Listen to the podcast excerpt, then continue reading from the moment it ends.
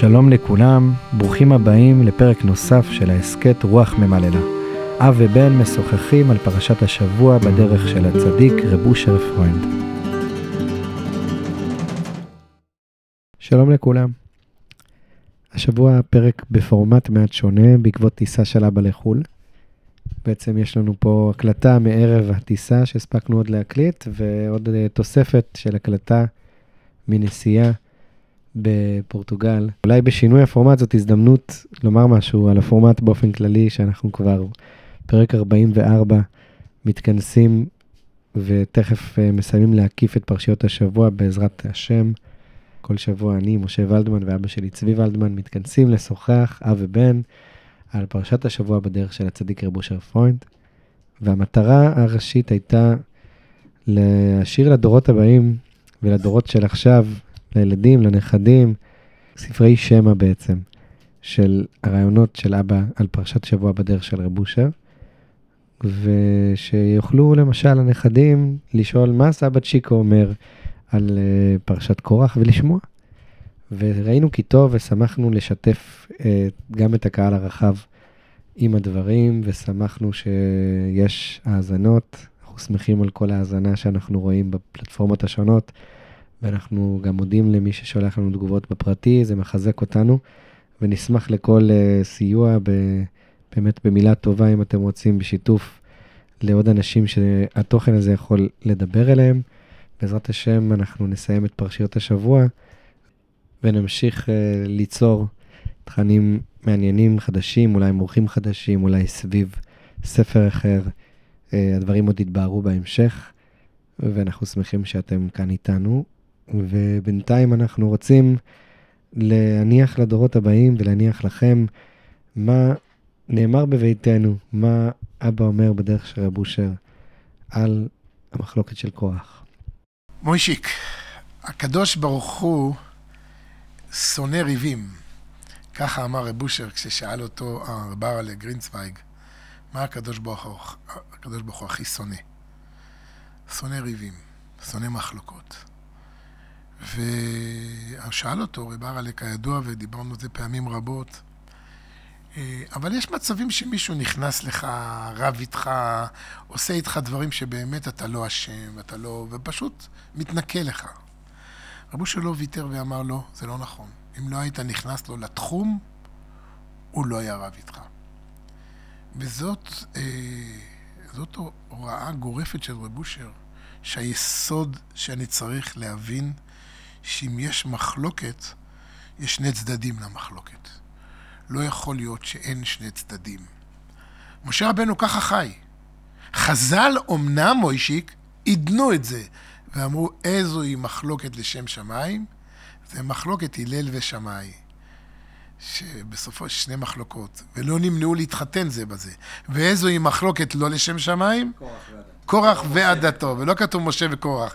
באמת משה לא היה במחלוקת. קורח היה חולק עם עדתו. קורח היה חולק עם... כי כל אחד היה לו אינטרס אחר. היו שם המון פוליטיקאים, שכל אחד רצה את האני שלו ואת האינטרס שלו, והם התאגדו ביחד, כמו שבלק ומואב, בפרשת פרשות השבוע הקרובות, הם מתאגדים ביחד, כי בעצם שונאים באופן משותף את עם ישראל. ככה אנחנו רואים את כל האומה, האומה הערבית מתאגדת ביחד בצורה זו או אחרת נגדנו. אנחנו כאילו הכבשה בין הזאבים, ואנחנו מנסים כל הזמן לעשות שלום, ובעצם הם, הם בעצם מציפים בכוח האומות את השלום שאנחנו לא עושים ביני לבין חברי, בין השבטים השונים, את השלום שאני לא עושה ביני לבין עצמי. מה הכוונה שלום ביני לבין עצמי? שלום ביני לבין עצמי, מוישיק, הכוונה שאני מודה על הפסיפס המסובך שקיים בי, על הפאזל של התוהו ובוהו שלי, אבל אני מודה שהכל הקודש ברוך הוא, אז נהיה שלום, עושה שלום במרומיו, הוא יעשה שלום עלינו. למעשה, השלום הזה הוא שלום שבא מתוך מודעות, לא מתוך נאיביות לא נכונה. זה לא נורא שכל אחד מציף בתוכי את האני שבי, ושכל השבטים, כל אחד יש לו את הצבע שלו ואת הדגל שלו. אבל כשכולנו בעצם משתלבים במניין, יכולים להשלים עניין זה לזה, ומבינים שהבורא בתוכנו, השכינה בתוכנו. אבל זה מה שקורח לכאורה אמר מוישיק. רב לכם, כי כל העדה כולם קדושים ובתוכם אדוני, ומדוע תתנשאו על קהל השם?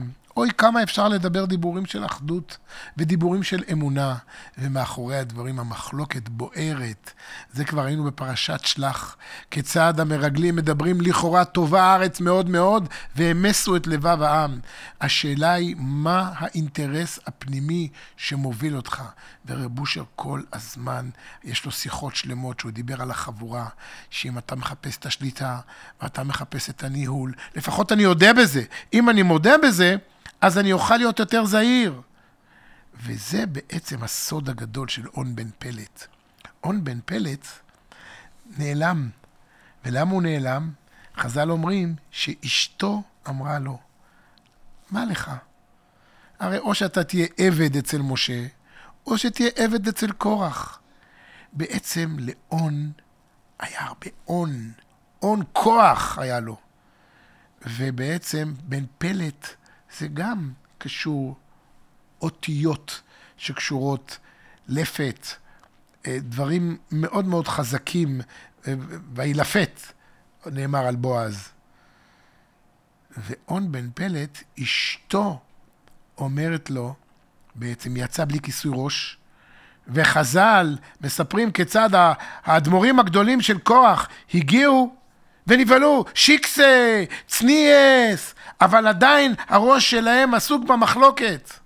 ועל זה הגלות שלנו, שאנחנו כל הזמן צודקים יותר אחד מהשני. וההון הגדול של פלט, הון בן פלט, בזכות שהוא נכנע לאשתו, חוכמת נשים בנתה ביתה, הסבירה לו. הרי אנחנו מציאות של עבד. אנחנו מציאות של עבד לבוירי אוילם. אז אם אתה מוריד את הכתר ולא נוגע בכתר, רב אושר אמר, כמו שאמרנו כמה פעמים לאחד החברים הקרובים, שאמר לי את זה, שרב אושר אמר לו משפט מאוד קיצוני, מפחיד להגיד אותו. אמר לו, אתה יכול לאכול חזיר אה, מבושל בחמאה ביום כיפור שחל בשבת, אבל אל תיגע בכתר. חס ושלום, לא לאכול חזיר ולא מבושל בחמאה ולא זה, אבל הרעיון הוא שאם אתה נוגע בכתר, הרסת הכל. אם אתה לא נוגע בכתר, אפשר לעבוד איתך. אם אני מציאות שאני נוגע ב, ב, בלב של העניין של קורח, קורח, מוישיק, זה אותיות חקר, אני חוקר. רב נחמן כתב כל כך הרבה נגד החקירות, כי ברגע שאתה עובד עם המוח, ברגע שאתה עובד, אם אתה רוקח מרקחת של חקירות, כלומר אין לך את העבדות. הרעיון זה בעצם לתת את המציאות שלי, לדעת אני עבדך. וברגע שאתה רוצה שליטה, ואתה משחק את השליטה בתוכם השם, פה מתחיל כל הסיפור הקשה. להודות שאני לא יכול להיות עבד, אני רוצה להיות אדון. אני, יש לי הרבה הון, הון בן פלט, אבל הקדוש ברוך הוא שולח סיבה, שולח את האישה, שהאישה עושה טובה לאדם ומסבירה לו, נותנת לו עצה טובה. לא אשתי השיעני, הנחש השיעני, אלא להפך, זאת עצה טובה. קמשמלן, שהאישה מצילה את האדם ומסבירה לו את המציאות שלו. זה בעצם שכינה ביניהם. האותיות היסודיות, מוישיק, של קורח, זה קוף וחטא. חוקת, חטא וקוף, קוף וחטא. כך, כך בעצם זה קניין, כיחה כיחה. הקניין זה אותיות קוף וחטא. וחוק זה הפוך מקניין, או חוק או כך. כלומר, בעצם החוק זה הכנעה, כך זה שליטה. נתתי את האיש הזה, נתתי כסף השדה, קח ממני. כלומר, הכיחה, כיחה משדה עפרון. לוקחים אישה על ידי כיחה. השליטה. אבל האישה, כביכול, הבן, הבת זוג, מלמדת את האדם, מסבירה לו בתיקון בעצם את המציאות שלו.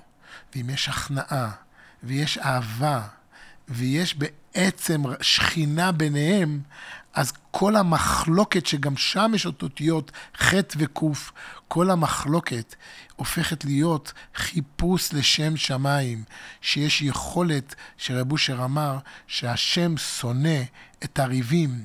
אז אם אני מודה שאני מציאות של אש, אם אני מודה שהאדמה פצתה את פיה וירדו שאולה, מה קורח עשה? שאל שאלה. אני רק שואל שאלה. שאלה אותיות שאולה, מוישיק. שאול, שאלה. אני רק, אני רק שאלה. אבל אם השאלה נובעת מתוך רצון להוביל לשליטה, להוביל לריב, אז משם יכול גיהנום לבוא. קורח היה אדיר שבאדירים, ממנו יצא שמואל הנביא, מוישה בארון בכהניו, הם היו מציאות של כהנים, מציאות של הכנעה מוחלטת, מציאות שהקדוש ברוך הוא בחר אותם, הם לא בחרו את עצמם. ושמואל, בקוראי שמו, שמואל בנה את עצמו מתפילת חנה, והנער נער, והיה רואה, היה לו יכולת לראות. וגם שמואל בחר את שאול, שאול מלשון שאול. מה קרה לשאול? שאול היה אותיות שמואל עם. שאול היה כמו שמואל, היה מושלם. אבל לשאול הייתה נפילה שבעצם בבת אחת הוא פתאום נכנס לתפקיד שלו.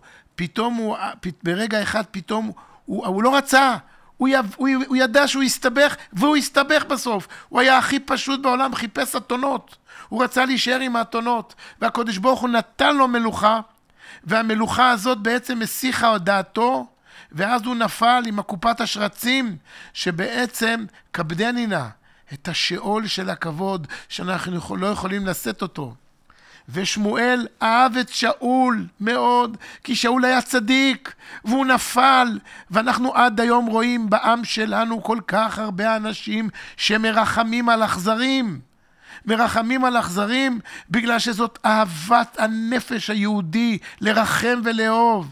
אבל כשאתה עבד השם, אתה צריך לדעת לפעמים איפה לא אוהבים, איפה האהבה מקלקלת את השורה. אתה צריך לדעת שהקדוש ברוך הוא ויבדל ויבדל ויברא ויבדל. צריך לדעת להיבדל, להיבדלו מכל העדה. ואכלה אותם כרגע, זה אי אפשר להחזיק מעמד. ובתשתית הדברים יש גם שיחה של רב אושר.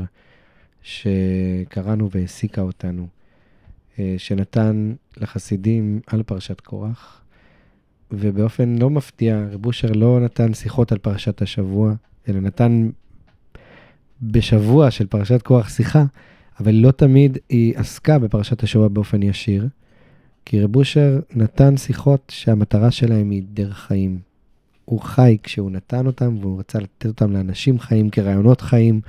ולא כרעיונות על פרשת שבוע.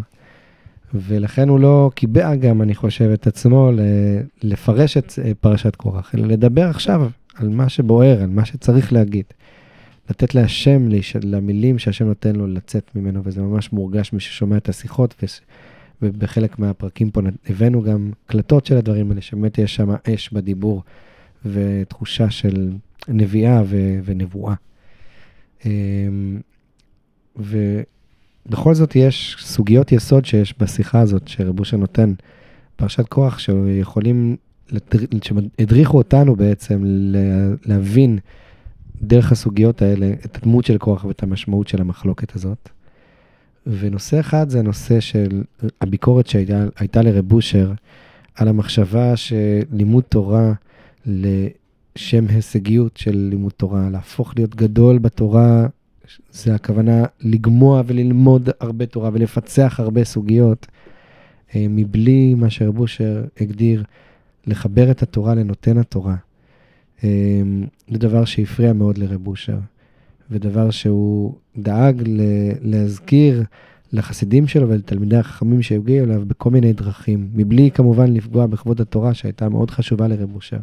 רק שהוא אמר שצריך ללמוד את התורה כדי לעבוד את השם, ללמוד תורה כדי להתחבר להשם, ללמוד את התורה כדי להתפלל את התורה, ולא כדי להשיג חוכמה. ולמשל, בדבר שהוא אמר על פרשת קורח, שמובא באמרי אשר, ש... של המכתבים של גדליה סגל, של הרב גדליה סגל, הוא מביא ככה, היום בבוקר, לפני תפילתו בשחרית, הזכיר לו מישהו את הפסוק ודוד ברח וימלט ויבוא אל שמואל הרמתה. על זה נמצא במדרש, אותו הלילה שברח דוד מלפני שאול, למד משמואל הנביא מה שאין תלמיד ותיק לומד במאה שנה. וזה התחיל לפרש את הדבר לפי דרכו. נענה הראש ואמר, הדבר פשוט בתכלית.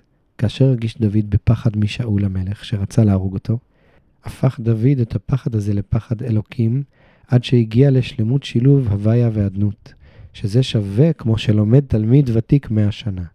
זאת אומרת, כמו מה שלומד תלמיד ותיק מאה שנה, לימד דוד את שמואל באותו לילה, לחבר את הפחד לפחד אלוקים.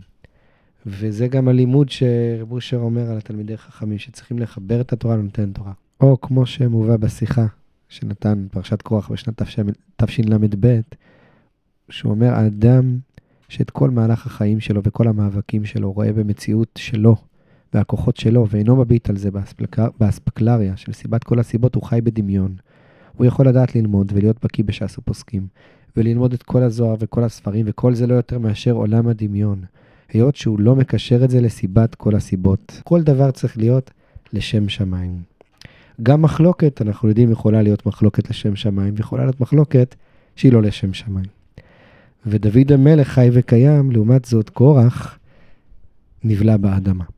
בהמשך השיחה, באמת דוד המלך הוא הדוגמה למי שמקשר את הדברים אה, לסיבת כל הסיבות, למי שחי מתוך המציאות של עצמו ומודה על האמת ומקשר גם את המקומות הנמוכים וגם את המקומות הגבוהים, הכל הוא מקשר אל הבור. ופה רב אושר לא מציב מול מחלוקת שאינה לשם שמיים, את המחלוקת שהיא לשם שמיים, אלא את האהבה שאינה תלויה בדבר. והוא אומר, הגדלות של דוד ויונתן לא הייתה מה שהם לימדו אחד את השני דפי גמרא ופוסקים וכל המפרשים שסביב. גדלותם הייתה במה שהם נלחמו אחד עם השני עד מוות. שיכירו את מצבם ויודו לעצמם על האמת, ויכירו בהכרה ברורה, כי מה אנו, מה חיינו, מה חסדנו, מה צדקותינו, הלא כל הגיבורים כעין לפניך, ואנשי השם, אפילו דוד המלך כלא היו, וחכמים כמשה רבנו, כבלי מדע, ונבונים כבלי השכל וכולי. אז למול הדרך הזאתי של מה שאמרנו, קורח כתלמיד חכם, כפלפלן, רב מציע את האהבה שאינה תלויה בדבר, שהייתה בין דוד ליונתן כאיזשהו מודל אה, למול המחלוקת שאינה לשם שמיים. נשמח אבל לשמוע ממך עוד קצת הרחבה באמת על המשנה של קורח, אה, לאור העניין הזה של השיחה, ואולי בהמשך גם לגעת ברעיון הזה של אהבה שאינה תלויה בדבר, שרב אושר מציע כפתרון. אני רוצה, מוישיק, לפתח אה, קצת יותר את הרעיון אה, של אה, המשנה של כוח. קצת יותר לפתח את זה לאור זה שרב אושר בשיחה שלו בפרשת קורח רק הזכיר בדרך אגב את קורח. אבל מה הוא דיבר שם? הוא בעצם דיבר, רב אושר, על לומדי התורה שנכנסים לדמיון שהם לומדים, שהם מחדשים, שהם יוצרים, שהתורה שלהם. ההרגשה הזאת בעצם, זו סכנה גדולה מאוד. ממש אומרים שכשאדם לומד תורה לשמה, אז זה דבר אחד, אבל התורה היא או, או, או שמה זכה נעשה לו סם חיים, לא זכה נעשה לו סם המוות. וזה ביטוי מאוד חזק. אפשר להגיד זכה, נעשה לו סם חיים, ולמה סם המוות? בגלל שהתורה יש בה כל כך הרבה יכולת של שעשוע, לולא תורתך שעשועי, גם במובן השלילי. במובן הזה שהגאונות והיצירתיות והדמיון שבעצם עם המוח שלי אני מגיע להישגיות עם המוח, אה, כמו שאתה מוישיק אה, הרחבת בעוד, אה, בעוד הזדמנות, אה, שמעתי אותך מדבר על זה, מאוד יפה. אז בדמיון הזה שאני מגיע להישגיות, גם הישגיות עם המוח וגם הישגיות עם המידות, נותן לי דמיון שאני שם, שאני שייך לשם. וזה מעלה אותי במעלות הסולם, וזה גורם לי מחשבה שאני למעלה. והלמעלה הזה זה בעצם הסכנה הגדולה ביותר. כי אז אני שוכח את הסכנה שלי, אני שוכח את השוב, אני רק נמצא ברצון, אני נמצא באהבה. קורח למעשה, ככל הנראה, האמין בחיבור אלוקי שנובע מתוך חוכמה ומתוך אהבה. יש כמה מסלולים בחסידות שמדגישים את הפילוסופיה של קורח. קודם כל, על פניו, על הנייר, קורח בכלל מדבר על הישגיות. כל ההודעה כולם קדושים. טלית שכולה תכלת. כולם הכל תכלת. ובעצם זה הרעיון של הקולחוז, הקיבוץ אה, הקומוניסטי, הקומוניזם, שיוצר איזשהו שוויון שכולם תכלת, אבל מאחורה יש איזה אחד שרוצה לייצר את כולם שווים, שהוא בעצם יהיה ההובס, אה, האדם לאדם זאב. שבעצם אה, הואיל ואדם ואדם זאב חייבים לייצר את השלטון על ידי אדם אחד שיודע את הטוב של כולם ושולט על כולם. ובעצם הרעיון הזה שקורח משתמש בו מתוך רצון לייצר איזושהי אג'נדה של שוויון, זה השקר הכי גדול. כי בעצם אתה בכלל לא רוצה שוויון. אתה רוצה להניח הנחת יסוד שכולם שווים, ואז למשה לא מגיע יותר, ואז יש רוטציה לכולם, אבל אני הטוב מכולם. זה יוצא אחרי זה המרצע מהשק. איך הוא יוצא? כי בשפת אמת ובפילוסופיה, באסכולה של השפת אמת, מדברים על זה שקורח חשב על החוכמה. מי שיותר חכם. ובאג'נדות אחרות שלו בחסידות, מופיע מי שיותר צדיק, ומי שיודע יותר תורה. בכל הצורה הזאת בעצם קורח צדק. כי בעצם מי עובד, מי אויבד יותר עובד השם. אבל בדרך של רב אושר, זה החורבן. החורבן, ה-24 אלף תלמידים, התשעה באב, זה על צודקים, ועל יותר צודק, ולהיות יותר חכם. היסוד של רב אושר זה בעצם ההכנעה, הביטול, השפלות, הענווה, האהבה, ורב אושר אה, ממש הוביל את כל חסידיו להתרחק מהדמיונות של הכוונות. אני, אני זכיתי להתפלל בסידור של רב אושר. קיבלתי מתנה שני סידורים של רב אושר. ספר ש, שידור שירה חדשה, ועוד סידור תפילת כל פה, בעצם סידורים פשוטים פשוטים. אין שם רמז לכוונות. ורב אושר היה המקובל של המקובלים. גדולי המקובלים בעצם ניסו להגיע אליו ולהסתופף בצילו.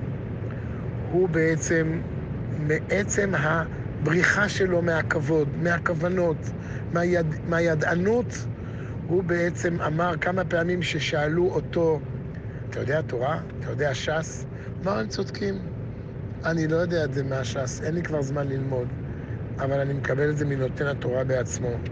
רב אושר כן למד, הרבה פעמים שיצא לי להיכנס לרב אושר, אני רואה אותו יושב עם החומש, וקורא את השניים מקרא, אחד תרגום, כמו יהודי פשוט. שניים מקרא, אחד תרגום. ואמר ליוסי די שה, שהיסוד הכי חשוב זה להתחיל ממה טוב וממודה אני עד השם אחד, שמו אחד מילה במילה. הפשטות הזאת גרמה לו להיות כל כך, כל כך משה רבנו. כל כך דוד המלך עם התהילים והפשטות. אבל קורח עמד על כך לייצר יהודים נפלאים. ואכן, באמת, נוצר לו פני קורח המדהימים, ונוצר לו לקורח שמואל הנביא, הגדול מכולם, משה ואהרון בכונם ושמואל בקורא שמו. אבל שמואל באמת, באמת שמואל היה כל כך גדול. וקורח באמת, אומר בעל חידושי ערים, היה ראוי להיות קורח גדול הגדולים, אבל הוא החמיץ בגלל שהוא נשאר בפלוס. והפלוס הזה שהוא נשאר בו, זהו אותו פלוס, מוישיק, שגרם לו לשאול את השאלות. השאלות שהאדמה פצתה את פיה, וגם שאלה רק שאלה, אני רק שאלה. ואז אחד מהשניים, לא ברור בדיוק, האם האש אש המחלוקת משמיים, או האדמה שפצתה את פיה ופתחה את פיה, ופתחה את פי האתון. ערב שבת בין השמשות נבראה פי האדמה, פי הארץ, ובעצם הפי הזה, זה גרם לפי כמה וכמה של מחלוקת שלא לשם שמיים. זה היסוד אצל רב אושר, היסוד של לימוד תורה לשמה. לימוד תורה לשמה, הכוונה שאני לא יודע תורה, הכל השם נותן לי, זה תורה ממנו. ואנחנו עכשיו פה, אימא ואני, נמצאים פה בטיול, אה, כשאנחנו פגשנו משפחות של אנוסים יהודים, ששמרו דור אחרי דור לפחות את התפילה, את הקשר לבורא עולם, איזה איומים הם עברו, איזה עינויים הם עברו, איך הם בחשיכה הגדולה המשיכו למלמל כחנה ששפתיה נאות וקולה לא יישמע. אותה חנה, אותה כנראה הסבתא, הנכדה הגדולה של קורח, שפתיה נאות וקולה לא יישמע. והקול הזה בסופו של דבר, למנצח לבני קורח מזמור, מגיע את אותו פרק בתהילים, שהקול לא נשמע, קול השופר, קול השופר נשמע. יהי רצון שנזכה אנחנו כולנו להתנער מהמחלוקת וללכת בדרך שרב אושר לימד אותנו, ומוישיק, אתה תוסיף אה, את השיחה, הקטעים מהשיחה של רב אושר בשבת קורח. בה הוא נתן לנו את היסוד של לימוד תורה לשמה, כמה אנחנו זקוקים את זה היום, שכל לומדי התורה ירעיפו אהבה על, על החיילים, ירעיפו אהבה על אלה שלא יודעים ללמוד תורה, ילמדו מתוך כזאת הכרת הטוב, וכמובן יגרמו לכל אותם אלה שלא יודעים תורה להעריך ולהתרגש מלומדי התורה, ותהיה הרגשה של, של אינטראקציה, של הפריה הדדית, שהיא תביא בעזרת השם את האחדות המתבקשת, את האהבה שאינה תלויה בדבר, את אהבת דוד ויונתן, את הגאולה השלמה שאנחנו כל כך מצפים לה מאוצר מתנת חינם. רק כדי להשלים את הדברים, נדבר קצת על מה שאומר רב אושר במקום אחר, על אהבה שאינה תלויה בדבר שהייתה בין דוד ליהונתן, אה, ונסביר אותם פה באמת כאיזשהו מודל, כאיזה אה, אפשרות אחרת, אפשרות אה, הפתרון, למול מי שחי באופן ש... עם מחלוקת שאינה לב שם שמיים, כלומר שהוא לא מחבר את המציאות שלו למציאות של הבורא, מסיבת הסיבות. רב אושר מסביר שזה לא הגיוני שתהיה אהבה שאינה תלויה בדבר בין שני אנשים. ואנחנו יודעים שזה דבר מופלא לשמוע מרב אושר, כי רב אושר כל החיים שלו עשה חסד שלא על מנת לקבל. אבל זה שזה הפתיע אותו, זה שהוא אמר שאהבה שאינה תלויה בדבר זה דבר לא מובן בין שני אנשים, זה שווה לזה שלאותו דבר שהוא היה מלמד אותנו אחרי שהוא היה עושה את המעשה החסד, הוא היה גם דואג להזכיר שבמהלך המעשה החסד היה לו איזה אינטרס. הוא הרגיש קמצנות, הוא הרגיש איזה רגע של זלזול בחלש. אה, רב אושר כל הזמן הציף את הנקודות של האמת והאינטרס שיש גם מתחת למעשה הטוב. בדרך ההודעה על האמת, הוא חיבר גם את המעשה הטוב לבורא. זאת אומרת, הוא אמר, אני, יש לי אינטרס, איך בכל זאת אני עושה טוב? סימן שהבורא עוזר לי לעשות את הטוב. ואהבה שאינה תלויה בדבר שהייתה בין דוד ליונתן, ככה גם רב אושר הבין אותה, שהם בעצם היו מלאי אינטרסים במפגש, וזה דבר מובן, כמובן שדוד לוקח את הכס של שאול, אבא של יונתן, והיה שם הרבה סיבות לאינטרסים ולמאבקים. ובכל זאת הייתה שם אהבה שנית לו בדבר. ורב אושר מסביר שהם ניצלו את המפגש הזה כדי להכיר את האינטרסים שלהם, ואת זה שהם לא הרגו אחד את השני, הם הפכו להכרה שהבורא עוזר להם, אה, מונע מהם להוציא לפועל את התוואים שלהם. זאת אומרת, המפגש ביניהם עזר להם להכיר את התוואים, את האינטרסים שצפים, וזה שהם לא פעלו לפי האינטרסים האלה והרגו אחד את השני, הם הכירו שהבורא מציל אותם מהתוואים האלה שלהם. וזה נקרא אהבה שאינה תלויה בדבר. וזה לחבר את המציאות האנושית שלי ואת המחלוקות, זה האופן שבו רב אושר מציע לחבר את המחלוקות שממילא קיימים בתוך המציאות האנוש, האנושית לבורא, להכיר באינטרס, לבקש מהשם, לכתוב תהילים, להתבודד, שיעזור לי, וכשאני מצליח, וכשיש אהבה שבכל זאת מצליחה, לה, להגיד, להזכיר את החסד של הבורא שבדבר הזה. להכיר את האהבה שאינה תלויה בדבר שיש אה, לבורא אליי, שהוא מאפשר לי, למרות האינטרסים שלי, למרות האנושיות שלי, למרות הניגוד שיש בדמות שלי, בטבע שלי, אה, לחיות ולנשום ולעשות טוב. עד כאן להשבוע. שבת שלום לכולם. בשורות טובות. שמרו על עצמכם.